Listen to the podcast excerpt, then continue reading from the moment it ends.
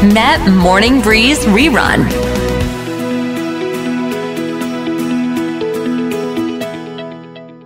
เรามาต้อนรับคุณหนูดีวนิษาเรซกันนะคะ สวัสดีค่ะ สวัสดีค่ะ วันนี้เนี่ยเราไม่ค่อยได้คุยในเรื่องของอาช่วงวัยนะคะเจเนอเรชันต่างๆนะคะ เพราะว่า เหมือนกับณตอนนี้เป็นที่พูดถึงกันเยอะก็จะมีหลากหลายบทความที่จะเปรียบเทียบว่าอ่าสมมุตินะ ถ้าเราเป็นบริษัท เราจะอ่าจ้างงานการรับมือกับคนในเจเนอเรชันเท่านี้เท่านี้เนี่ยเขาจะมีความคิดแตกต่างกันอย่างไร ส่วนเด็กๆก็จะได้รับรู้นะคะความคิดความอ่านของเจเนอเรชันอย่าง Baby Boomer Gen X Gen Y กันอย่างไรบ้างณปัจจุบันนี้เนี่ยเราก็เดินทางมาถึง Generation Alpha แล้วว่าคุณหนูดี Oh my god มันเป็นอะไรที่แบบหูเพราะว่าอย่างคุณหนูดีกับปูเป้เราคือ Gen X ใช่ไหมคะอือหือใช่โอ้โหมันเวลามันผ่านไปรวดเร็วมากนะคุณปุ๋มใช่ เพราะฉะนั้นเนี่ยอะวันนี้หัวข้อของเราเนี่ย มันมันน่าสนใจเพราะว่าคุณหนูดีไปเจอบทความหนึ่งนะคะ ในเพจ Brand Think ที่เขาเหมือนเขียนวิเคราะห์ว่า เอ๊ะทำไมคนรุ่นที่เหงาที่สุดเนี่ยคำว่าเหงาเรามักจะนึกนึกถึงแบบ ก็ต้องเป็นผู้สูงอายุสิก็ต้องเป็นแบบเบบี้บูมเมอร์หรือเปล่าที่จะเหงาที่สุด แต่กลายเป็นว่าบทความจากเพจนี้เขาบอกว่ากลายเป็น Gen Z หรือว่าตัว Z เนี่ยแหละค่ะ Gen Z ก็คือช่วงปีนะคะที่เกิดตั้งแต่คริสตศักราช 1997 ถึงปี 2012 คือตอนที่ดิฉันอะดูอ่านอันนี้ดิฉันก็ตกใจนะคุณปูเป้เพราะว่าแบบเนาะ Gen Z นี่คือเหงาที่สุดเหรอ มันจะเป็นไปได้ยังไง นึกเราเรานึกว่าเป็นแบบ Baby Boomer หรือคนที่สูงอายุขึ้นไปใช่มากกว่าพวกเราดิฉันคุณปูเป้อืมแต่ทำไมคะมันมันมีการวิเคราะห์วิจัยยังไง คือปูเป้คิดว่าเด็กๆรุ่นหลังๆ เนี่ย เหมือนเขาจะมีเหมือน community โดยเฉพาะในโลกออนไลน์เนี่ยมันมันดูแบบเยอะมากเลยนะ มันไม่น่าเหงานะ มันดูคึกคัก มันดูแบบอุ่นหนาฝาคั่ง มันดูรู้สึกว่าอันอันหนึ่งนะที่ความคิดเห็นดูดีนะ คือเราเราเราเดาไปสองทางก่อนอ่านบทความ เพราะว่าบทความอะมันขึ้นมาเลยว่า เออแบบ generation แบบ gen Z หรือว่า generation Z เนี่ย คือเป็นเจนที่เหงาที่สุดเราเดาไปเลยเทคโนโลยีหรือเปล่าที่ทำให้คนเนี่ยอยู่กับมือถือมากขึ้นมากขึ้น อันนี้เราก็เดา แต่เราก็คิดอีกมุมนะก่อนอ่านเพราะว่าชอบเดาก่อนอ่านใช่ไหมว่าเออเป็นการสร้างทฤษฎีของเราเองเอ๊หรือว่า เออแต่มันไม่น่านะ เพราะว่าในมือถือเนี่ย คุณเล่นก็จริงแต่มันไม่ได้เป็นกล่องเปล่าๆเนี่ยเข้าไปเราก็เจอคนที่อาจจะมีความชอบเหมือนกัน มีความหลากหลายมีอะไรถูกไหมอย่างหนูที่ชอบปลูกผักอะเฮ้ยถ้าเราไม่ได้มีเอ่อมือถือมีเทคโนโลยีมีอินเทอร์เน็ตเนี่ยเราจะคอนเน c เชื่อมโยงกับคนที่ชอบมีความชอบที่มันแบบเฉพาะเจาะจงมากๆแบบเราเนี่ย บางทีก็ยาก เอ๊ะจริงๆเราก็รู้สึกว่าเน็ตมันก็ทำให้เราเนี่ยได้เจอคนหลากหลาย เราได้มาเจอกันตัวเป็นๆด้วยนะคุณปูเป้เออ ดิฉันก็เดาไปเองแต่ในที่สุดเมื่ออ่านเข้าไปเนี่ยอะมันก็มีเหตุมีผล นั่นก็คือว่าเอ่อกิจกรรมของคนรุ่นเนี้ย มันมีความเป็นปัจเจกหรือมีความแยกบุคคลมากขึ้น อ่า แล้วก็ด้วยขนาดครอบครัวที่เล็กลงจำนวนลูกที่น้อยลงเนี่ย มันทำให้เนี่ยโอกาสที่จะพบปะคนจริง ๆ อะ ในชีวิตจริง ๆ อะ มันก็ลดน้อยลงด้วยอะยกเว้นอยู่ในวัยเรียน ถูกไหมคะ แต่ประเด็นก็คือที่ผ่านมาสามสี่ปีเนี่ย วัยเรียนก็ถูกกืนกินหายไปที่ไม่ได้เจอกับมนุษย์เป็นๆเนี่ย ก็เพราะสถานการณ์โควิด เพราะฉะนั้นเจนเนี่ยก็เลยเป็นเจนที่มีความเหงามากๆ แล้วก็มีความโดดเดี่ยว แล้วจะบอกว่าดิฉันอะเพิ่งคุยกับแฟนตัวเองเลยคุณปูเป้บอกว่า เออเนี่ย เพราะว่าเราเลือกจะไม่มีลูกใช่ไหมคะ เราก็คิดนะว่า เออถ้าเราคนใดคนหนึ่งตายไปเนี่ย เราบ้านเราอะคือหลังมันก็ค่อนข้างใหญ่ เราต้องอยู่คนเดียวเหรอ ตอนแก่ๆ มันก็คงจะคอยควางเวิงวางว่างเปล่าหรือเปล่า แต่แฟนหนูดีก็พูดขึ้นมาคำหนึ่งบอกว่า หนูดีหนูดีจะมีลูกเนี่ย เพื่อให้เขามาอยู่เป็นเพื่อนเราตอนแก่ มันไม่ยุติธรรมนะ เพราะดูอย่างรุ่นพวกเราสิ เราก็ยังไม่ได้อยู่กับคุณพ่อคุณแม่เลยพอเราแยกตัวออกมาสร้างครอบครัวใช่อะมันก็จริงแบบโหมันจะเห็นแก่ตัวเกินไปไหมเธอจะมีลูกให้ลูกเธอมาแฮงเอาท์กับ แม่แก่ๆอย่างเธอตอนเขาอยู่ในวัยสดใสเขาควรจะได้ไปมีชีวิตของเขามาอ่านดิฉันไม่ยอมรับ แต่ดีก็พูดขึ้นมาคำหนึ่งบอกว่า คือเราเป็นคนชอบอ่านประวัติศาสตร์นี่คุณปูเป้แล้วเราก็แบบนึกภาพแบบสังคมสมัยก่อนอะ จะอยู่กันเป็นครอบครัวใหญ่ ๆ ถูกไหมคะใช่หลายๆเจเนอเรชันร่วมกัน แล้วก็มีกิจกรรมร่วมกันมีเทศกาลมีอะไรเนี่ย มันดูอุ่นหนาฝาข้างกว่าแบบสังคมปัจจุบันมากเลย เอออยากวาร์ปกลับไปอืมอืมแต่ว่า นั่นแหละ ก็เลยพออ่านบทความเนี้ยเราก็เชื่อมโยงเลยว่าจริงสถานการณ์ในปัจจุบันมันสนับสนุนความเป็นปัจเจกให้เราได้แบบใช่ไหมว่าโอ้ความเป็นตัวตนแบบตัวใครตัวมันไม่ต้องห่วงแบบ คุณเป็นตัวของตัวเองได้เต็มที่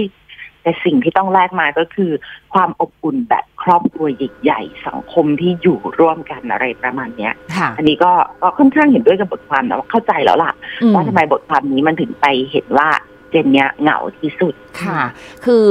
บางคนอาจจะมองว่า อ้าว ก็เนี่ยดูสิ ดูจำนวนเพื่อน ดูผู้ติดตาม follower ดูยอดไลค์มันเยอะแบบเป็นหลายพัน บางคนใน Facebook เนี่ยเพื่อนแบบ โอ้โห หลายหลายพันนะคุณหนูดี อย่างปุเป้นี่ก็เจ็ดเจียดย่อๆมา ประมาณสัก 300 ได้ แต่ถามว่าเราก็รู้จักเมาส์มอยกับทุกคนไหมก็ไม่ได้ขนาดนั้น แต่ถ้าถามว่าเจเนอเรชันพวกเราเราคือยุคก่อนความทันสมัยสมาร์ทโฟนอะไรต่างๆนานาเราคือยุคโทรศัพท์คุยกัน ฉะนั้นในยุคของพวกเราเนี่ยออย่างเจน Y ก็ยังโทรคุยอยู่เนาะมันก็เลยการที่พิมพ์โต้ตอบกันไปมา ยุคพวกเรา Gen เราจะรู้สึกรำคาญ เราจะแบบเออว่างไหมเดี๋ยวโทรไปนะ เพราะว่าคุยกันมันได้อรรถรสแล้วมันก็ใช้เวลาสั้นมากกว่าการพิมพ์ตอบกันไปมานึกออกไหมฮะมันก็เลยแบบ เออ อย่างน้อยได้ยินเสียงอ่าหรือบางบางบางคนก็อาจจะ video call แต่ยุคพวกเราคือจะเน้นแบบว่านัดมาเจอเป็นกลุ่มเป็นก้อน ถูกไหมไม่ได้เจอมานานแล้วขอเจอหน่อยหรือว่า รุ่นพ่อรุ่นแม่ปู่ย่าตายายเราก็จะมีเหมือนกับกินโต๊ะแชร์อะไรอย่างเงี้ยนึกออกไหมคุณหนูดี แล้วก็หรือว่านัดไปเที่ยวต่างประเทศกัน คือเราจะจะชินแต่น้องๆยุคนี้เนี่ย เราก็ไม่ได้ติดตาม ก็แต่ปูเป้ก็เห็นนะว่าเด็กรุ่นใหม่ๆ เนี่ยเขาก็จะมีกิจกรรมของเขาในตามความชอบอาจจะเป็นแบบอะเราเชียร์เราอยู่ในแฟนคลับ เป็นแบบแฟนดอมศิลปินคนนั้นคนนี้ เราไปทำกิจกรรมด้วยกันเออมันก็สวนเสเฮฮาหรือว่า อาจจะมีหลาย ๆ อย่างอะที่มันแตกต่างกันไป แต่ส่วนมากแล้วเหมือนแต่ละคนจะไปแยกโดยการมีช่องของตัวเอง หรือว่าช่องทางออนไลน์ที่เป็นปัจเจก แล้วมันทำให้ไม่ได้ค่อยคลุกคลีตีโมงกับกับตัวเป็นๆกับคนอื่นมากเท่าไหร่ใช่ใช่เพราะว่าหนูหนูดีเองก็บอกนะ คุณปูเป้เพอดิฉันนะไปตามยูทูบเบอร์คนหนึ่งใช่ปะเป็นสาวเวียดนามเขาชื่อหนวน เขาเป็นสาวเวียดนามที่เหมือนแบบไปไปมีเป็นมีคู่เป็นหนุ่มเยอรมัน แล้วก็ย้ายไปอยู่เยอรมันเลย ไปเรียนต่อปริญญาโทที่นั่นตอนนี้ก็คือเตรียมแต่งงาน แต่ว่ามีคลิปหนึ่งที่มันแบบทัชใจดิฉันมากคุณปูเป้คือเขาอะเป็นห่วงพ่อแม่เขาด้วยความเป็นสาวเวียดนามใช่ปะเป็นเวียดนามตอนเหนือเขาก็บอกว่าอ้าวถ้าเขาไปแต่งงานอยู่เยอรมันเนี่ยไปสร้างครอบครัวที่นั่นเลย พ่อแม่จะเหงาไหมพ่อแม่จะเป็นยังไงอืมเนาะเขาก็คอยจะ FaceTime video call มาหาพ่อแม่โดยตลอด แล้วเขาก็ค้นพบว่าชีวิตพ่อแม่คืออบอบอุ่นอุ่นหนาฝาคั่งบวกเขา แล้วเขาก็ทำให้เห็นคือดิฉันไปเวียดนามอะดิฉันก็จะเห็นว่าเวลาไปเดินเล่นตอนเช้ารอบทะเลสาบกลางเมืองฮานอยอะหรือตอนเย็นอะค่ะจะมีคนแก่มาแบบโอ้ยออกกำลังกายรำมวยจีนไต้ฉีหรือเต้นอืมจะเหมือนเหมือนคล้ายๆประเทศจีนหรือเขาจะชอบจับกลุ่มมาแล้วเขาจะเต้นกับเพลงอะเต้นจริงจังเต้นเหมือน เต้นลีลาศอะไรประมาณเนี้ยจะเป็นก๊วนแบบ แยกกันเป็นก๊กเป็นเหล่าเป็นก๊วนเหมือนแบบสามก๊กอะไรเงี้ยตึ้งๆเป็นไปหมดเลย ใช่เขาก็บอกเขาเขาวิดีโอเขาหาแม่ แม่เขาถามเขาว่า วันนี้เป็นยังไงเขาบอกโอ้ยเนี่ยเพื่อนบ้านเนี่ยไอ้ห้องข้างๆในอพาร์ตเมนต์ report อีกแล้วว่าเขาเสียงดังก็คงไปทำอาหารอะไรเวียดนามแล้วก็ไม่ได้ hang out กันเพื่อนบ้านเนี่ยจะชอบแบบคอยสอดส่องใครทิ้งขยะผิดหรือเปล่านู่นนี่ก็จะจับผิดกันไปมาบอกเนี่ยเรื่องปกติ ไม่มีปฏิสัมพันธ์เขามีปฏิสัมพันธ์เนี่ยกับแฟนเขาเท่านั้นอืมส่วนแม่คือตอนเย็นนัดไปเต้นค่ะไปร้องคาราโอเกะไปอะไรกันแบบหมูเขาบอกแล้วเขาก็มาสะท้อนทอดถอนใจว่าชีวิตเจเนอเรชันแม่ สนุกสนานและอบอุ่นกว่าเจเนอเรชันเขาเยอะเจเนอเรชันเขาคือ hang out กับแฟนสองคนในคอนโดทำเสียงดังนิดโดนเพื่อนบ้าน report อีกอะไรประมาณนี้ โอ้โหแหมมาเดี๋ยวคุยกันนะคะ โลกยุคปัจจุบันกับเทคโนโลยีที่ก้าวไกลแต่ทำไมมันทำให้เราเหงากว่าเดิมค่ะฮัลโหลคุยกันต่อนะคะ คุณหนูดีคุยกันต่อค่ะ เพลงเมื่อกี้เนี่ยมันย้อนวัยถึงปี 1993 มันไม่ใช่ช่วงที่พวกเราเหงากันเลยใช่ไหมคะ โอ้โหโตรุ่งบอกว่าโตรุ่งมากคือดิฉันอะไม่ด้วยความที่เราโตมาเนาะยุค 90 เนาะอืมเราก็จะเราเราจำได้หมดเลยนะ มันแล้วบังเอิญมันเป็นช่วงที่เราเป็นวัยรุ่นอยู่พอดีเลยเป็นวัยรุ่นแบบวัยรุ่นที่แบบได้ออกไปไหนได้ไปสยามได้อะไรเนี่ยอืมแล้วเราก็ได้เจอเพื่อนแล้วยุคนั้นอะถึงแม้ไม่มี เราเราไม่ค่อยได้ใช้ เรารู้สึกว่าอินเทอร์เน็ตมันเริ่มช่วงนั้นๆเลยไหมคุณปูเป้ที่เอามาไม่ให้คน ไม่อินเทอร์เน็ตเนี่ยถ้าปีอ๋อ93 ปูเป้อายุ 13 ขวบ ไม่ อินเทอร์เน็ตมาตอนปูเป้อยู่ประมาณ อ่าอืมปีหนึ่งมหกประมาณนั้น และตอนนั้นเป็น n e c t e c h ด้วยศูนย์อะไร n e c t e c h อะที่มาออกรายการคุณวิทยวัฒน์และอธิบาย ฟังไม่รู้เรื่องงงๆแง่แง่นะคะยังเข้าถึงยากแต่พอแบบอ่าพอเข้ามหาวิทยาลัยถึงได้มีแบบบัญชีอีเมล ยาห้องยาฮูฮอตเมลอะไรของพวกเรา เออ นั่นก็เป็นยุคที่เราไม่รู้สึกเดือดร้อนว่า เอ้ยไม่มีความไฮเทคของอินเทอร์เน็ตเราก็ยังจี๊ดจ๊าดกันได้ จากโทรศัพท์บ้านอย่างเดียวเลยนะคะโทรศัพท์บ้าน แล้วก็มาสู่ยุคเพจเจอร์ใช่ไหมแล้วก็กว่าจะมีมือถือกันก็นู่นยุคแบบมหาวิทยาลัย แต่ในแต่ละเจเนอเรชันน่ะเราย้อนมองกลับไปเราก็รู้สึกว่าเราขาดความไฮเทคทันสมัยแต่เราไม่เหงานะ คือยุคนั้นเป็นยุคที่ไม่เหงาจริงๆนะคุณปูเป้อาจจะเพราะเราอะไม่สามารถไม่สามารถที่จะมีอินเทอร์เน็ตที่จะทักทายกันแล้วรู้สึกว่ามันทดแทนกันได้ แล้วก็การคุยโทรศัพท์เนี่ย คือยุคนั้นสำหรับน้องๆที่อาจจะประเกิดไม่ทันจริง ๆ คือถ้าโทรศัพท์บ้านมันมีเครื่องพ่วงอะมันมีคนได้ยินนะอืมเขาสามารถยกเครื่องพ่วงค่อยแล้วฟังค่อยได้ค่อยด้วยกเออแม่จะแอบยกแล้วค่อย ๆ ฟังว่าเออลูกเออทำไมลูกคุยกับเพื่อนหยาบคายอะไรอย่างเงี้ยแล้วก็บอกอ้าวทำไมแอบฟังนี่ อืมเพ ราะฉะนั้นเนี่ยเราก็จะใช้วิธีการนัดออกไปเจอกันเลย ส่วนใหญ่ก็จะนัดเจอเลยแหละ แล้วเวลานัดเจอมันก็จะต้องมีความเป๊ะด้วยนะ เพราะว่าเราไม่สามารถที่จะไปโทรมือถือหากันได้ว่าถึงห้างนี้ถึงสยามมันอยู่ตรงไหนเนี่ย แล้วเธออยู่ตรงไหนแล้ว เพราะฉะนั้นถ้าบอกว่าเจอที่ดีก็จะแบบอาจไปเจอที่ร้านอาหารส่วนใหญ่ก็แบบร้านแบบว่าร้านอาหารฟาสต์ฟู้ดอันดัง แล้วก็ไปเจอที่นั่นแล้วค่อยๆเคลื่อนขบวนอะไรประมาณนี้เนาะเพราะฉะนั้นมันจะมีความแบบคนเป็นๆอะเยอะมากแบบเยอะมากจริงๆเหรอคุณปูเป้ เออใช่แล้วก็ยังติดนะจนปัจจุบันเนี้ยถ้าเป็นเพื่อนแก๊งนั้นเนี่ยเราก็จะไม่ค่อยได้ทักอย่างในไลน์กลุ่มก็จะมีการจัดตั้งไลน์กลุ่มขึ้นมาใช่ไหมของค่ะเพื่อนที่เรารู้จักกันในยุคนั้นอืมแต่ส่วนใหญ่เราก็จะบอกว่าเฮ้ยนัดเจอกันเถอะนัดเจอกันเถอะอยากเจออยากเจอซึ่งมันก็ห่างหายนะช่วงโควิด แต่ตอนเนี้ยก็แบบโอเคนะ มันน่าจะกลับมากันได้แล้ว เรามาเจอกันไหมเพราะเราก็ชินกับการว่า เราชอบที่จะเห็นหน้าเห็นตาแล้วก็ ได้เจอตัวเป็นๆกัน แต่ก็จะมีคนที่ไม่เป็นอย่างนี้นะอายกตัวอย่างแฟนดิฉันที่โพเขาเป็น introvert ใช่ไหมเขาก็มีคำถามนะว่าทำไมต้องเจอตัวล่ะหนูดี ในเมื่อแค่โทรคุยมันก็ได้ผลกันเป๊ะเลย เออบางทีก็แบบมันเหมือนกันตรงไหน มันไม่เหมือน แล้วคือโทรคุยอะ มันต้องพ่วงสายอะในในยุคนี้มันอาจจะมีแบบ group call video group call แต่มันไม่เหมือนจริง ๆ ความแซบในอรรถรสการหัวเราะเออสั่งอาหารแชร์กันมันเป็นช่วงเวลาอิ่มเอมใจใช่ แล้วการเจอตัวคนเป็นๆเนี่ย มันมีมันมีบริบทของมันเยอะมากมีแบบ มันมีความเป็นสามดีอะเออ มันได้มันได้มันได้เห็นมนุษย์อยู่ตรงนั้นที่ฉันชอบมากในอย่างเนี่ย วันนี้ดิฉันก็จะต้องไปเลยดิฉันทำงานที่ผู้จัดการใช่ไหมด้วยความคิดถึงเราก็โทรคุยกันอยู่เป็นระยะระยะอยู่แล้วเพราะเขาเป็นผู้จัดการของดิฉันเนาะเออแต่วันนี้มีโอกาสที่เข้าไปทำงานในเมืองเขาก็จะมาเจอกัน เพื่อได้เจอตัวกันแล้วไม่ได้มีงานอะไรคุยด้วยนะอยากเจอตัว เออ ซึ่งอันเนี้ยหนูดีก็รู้สึกว่า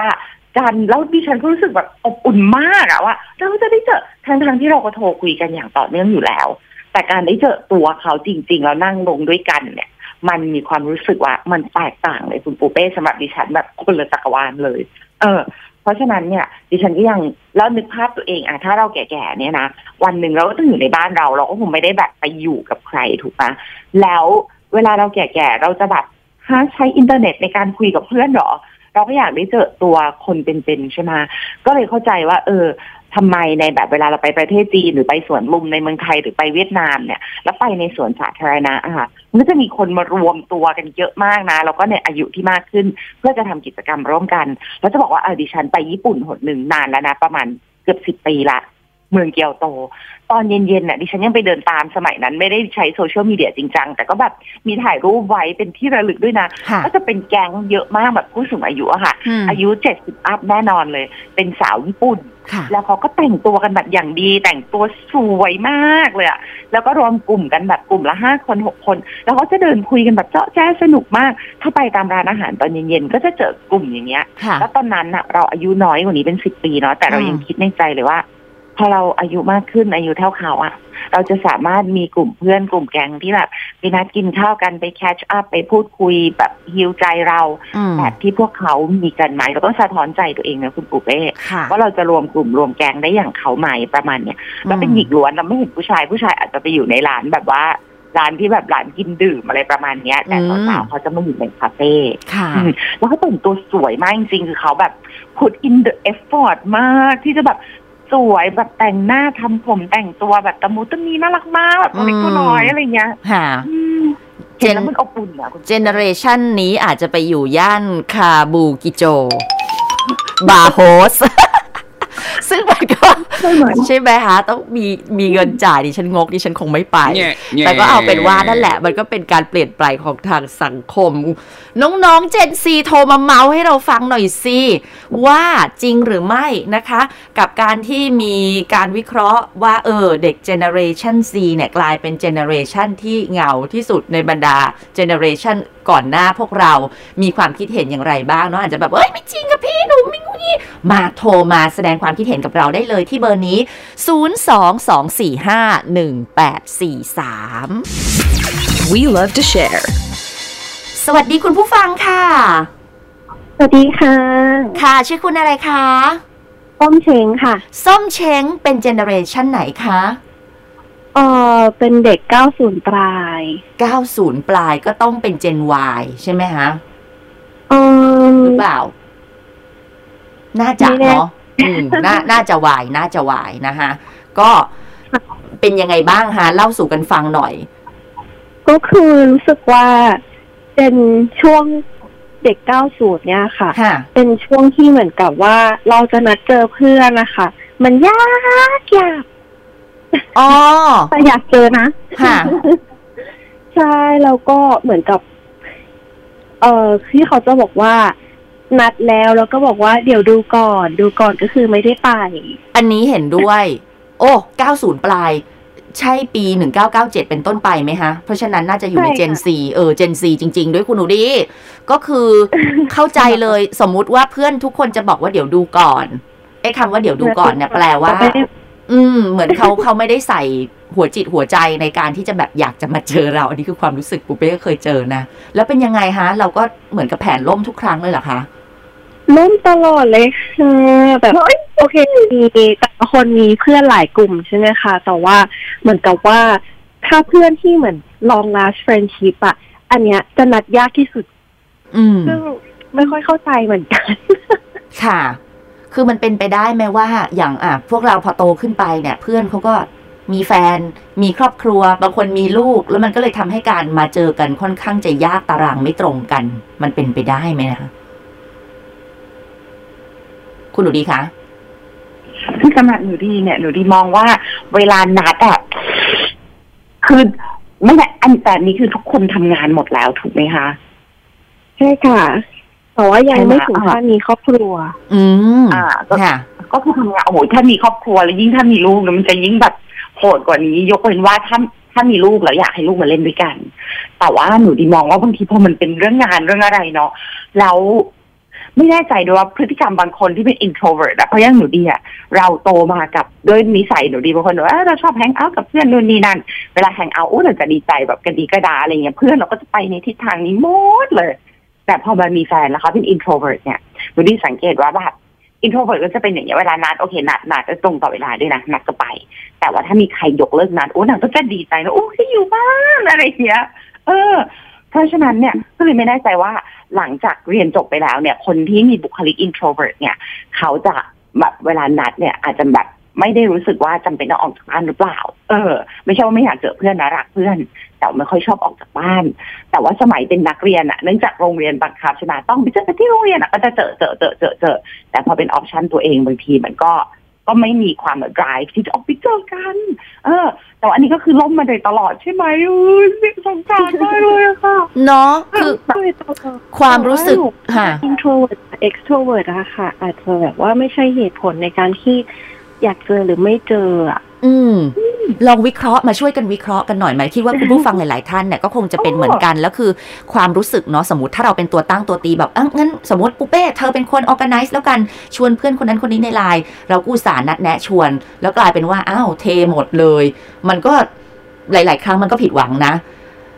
อยากจะแชร์ความรู้สึกนี้หรือว่าเออมาวิเคราะห์กันซิว่าเพราะอะไรทำไมถึงแบบ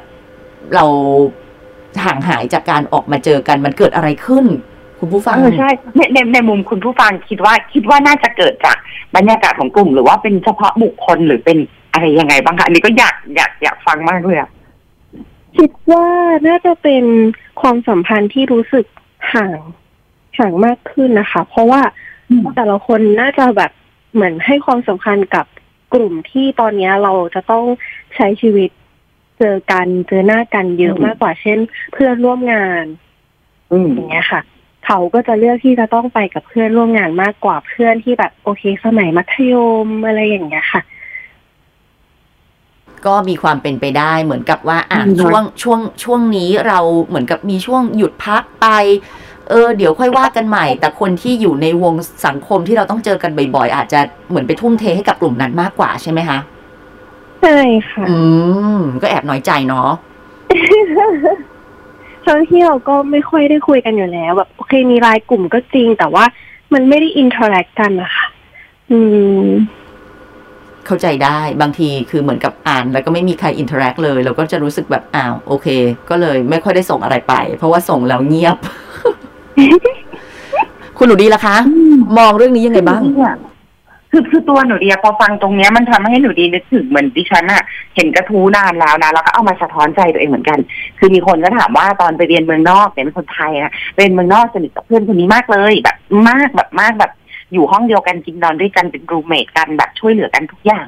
แต่พอกลับไทยเขาอะเป็นฝ่ายอยากเจอเพื่อนคนนี้ แต่เพื่อนคนเนี้ยก็ไม่ได้แคร์ที่จะมาเจอเขาเลย เหมือนเขาก็เกิดคำถามขึ้นมาว่า นี่เราอยู่ด้วยกันกินนอนด้วยกันเป็นปีๆแต่ไม่ได้ไม่เป็นเป็นความสัมพันธ์แบบเพื่อนนะไม่ได้เป็นแฟนหรืออะไรเลยนะ แต่เขาก็รู้สึกว่าแล้วทำไมกลับเมืองไทยอะ ก็ไป hang out เหมือนกับว่าก็ไปใช้ชีวิตกับคนที่ทำงานกับอะไร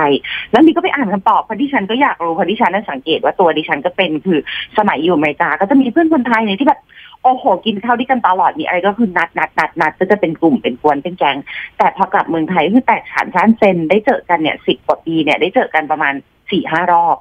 แต่เจอทุกครั้งก็ดีใจทุกครั้งเขาแต่งงานดิฉันก็ไปช่วยงานแต่งเขาอะไรอย่างเงี้ยค่ะ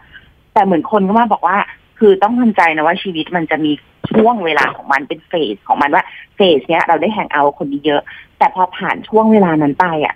มันก็จะมีคนใหม่ๆ ที่ให้เข้ามาแล้วก็ได้มาใช้เวลาและแฮงเอาร่วมกัน ไม่ใช่ว่าเกลียดเพื่อนเก่าหรืออะไร ก็ยังรักอยู่แต่จังหวะมันไม่ได้หรือที่ก็มานั่งสะท้อนใจตัวเองแบบเออจังหวะแล้วมาถามตัวเองแบบเอามาคิดเป็นวันๆเหมือนกันนะแบบมันก็ค้างเนี่ยตอนเนี้ยอ่านไปเป็นปีก็ยังอยู่ในหัวนะว่า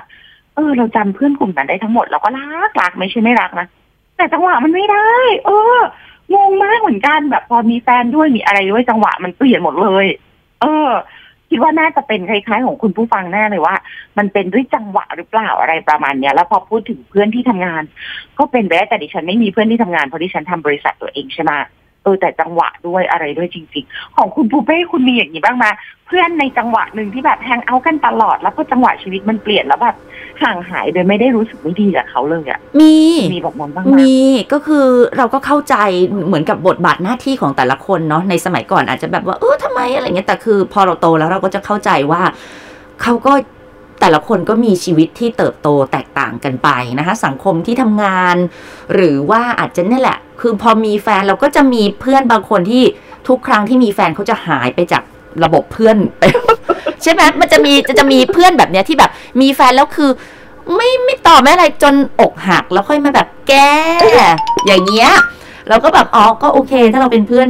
ที่ดีเราก็เออปลอบและรับฟังอะไรอย่างเงี้ยแต่ก็คือแอบแบบเอ้ย ถ้าเกิดว่ามีแฟนแล้วแบบตัด เพื่อนทุกคนออกไปเลย แต่พอไม่มีแฟนแล้วกลับมาหาเพื่อนมันก็แปลกๆอยู่ ก็ไม่ไม่อยากให้ทุกคนทำกับเพื่อนอย่างนี้เนาะคือการมีเพื่อนและแฟนเนี่ยมันสามารถแบบไปด้วยกันได้ และเพื่อนบางทีเนี่ยอาจจะได้ช่วยดูวิเคราะห์แฟนสมมติเพิ่งคบกันว่าเออเขาดูเป็นยังไงยังไงให้เพื่อนช่วยตัดสินได้ช่วยกันเลือกพิจารณาก็จะเป็นสิ่งที่ดีด้วย แต่อย่างว่าเราคุณหนูดีคนเราเนี่ย พอช่วงอายุมันมากขึ้นเปลี่ยนไปเปลี่ยนไปเนี่ย มันก็มีการหมุนเวียนเปลี่ยนของคนที่เข้ามาในชีวิตเนาะเพราะฉะนั้นก็ต้องระมัดระวังสำหรับหลาย ๆ ท่านที่พออายุมากขึ้นแล้วอาจจะแบบเออ มีคนใหม่เข้ามา อันนี้ก็ต้องระวัง เพราะว่าบางทีเราไม่รู้ว่าเขาเข้ามาหวังผลประโยชน์อะไรจากเราด้วยหรือเปล่า จริงจริงจริงจริง ใช่ใช่แต่จะบอกว่ากลุ่มดิฉัน เพื่อนมัธยมยุค90เนี่ยก็จะมีกฎสาวๆในกลุ่มก็คือมีกฎว่า ถ้ามีแฟนหรือมีผู้ชาย เลือกเลือกแฟนเลือกผู้ชายไปก่อนเลย ไปเลย ออกหายไปเลยอกหักเราค่อยกลับมาเพอเพื่อนเนี่ยจะรวมกลุ่มกันอยู่ตรงนี้ แล้วมันมาเห็นชัดๆตอนที่มันแบบผ่านความเป็นสาวมาหลายๆปีแล้วจะมีเพื่อนที่แบบอกหักเข้าออกกลุ่มไม่แฟนหายอกหักมาแล้วเนี่ยอย่างนี้ค่ะเลยกว่าค่ะไปลองคาราโอเกะกันเถอะอืมอะไรประมาณเนี้ย ก็เลยตั้งกฎของกลุ่มว่าเชิญเลยไปก่อนเลย เพราะว่าผู้ชายอาจจะมาแล้วไปแต่เพื่อนที่อยู่ตรงนี้เพื่อนนั้นอยู่อมตะนะคะโอ้ก็อันนี้เป็นเสียงสะท้อนจาก Gen Z นะคะ ก็อยากจะฝากบอกอะไรกับหลาย ๆ คนไหมที่อาจจะแบบไม่ค่อยเหมือนกับใส่จิตวิญญาณในการอยากจะนัดเจอกันตัวเป็นๆนะคะก็ให้มันเกิดขึ้นสักครั้งเถอะค่ะ ให้มันเกิดขึ้นสักครั้ง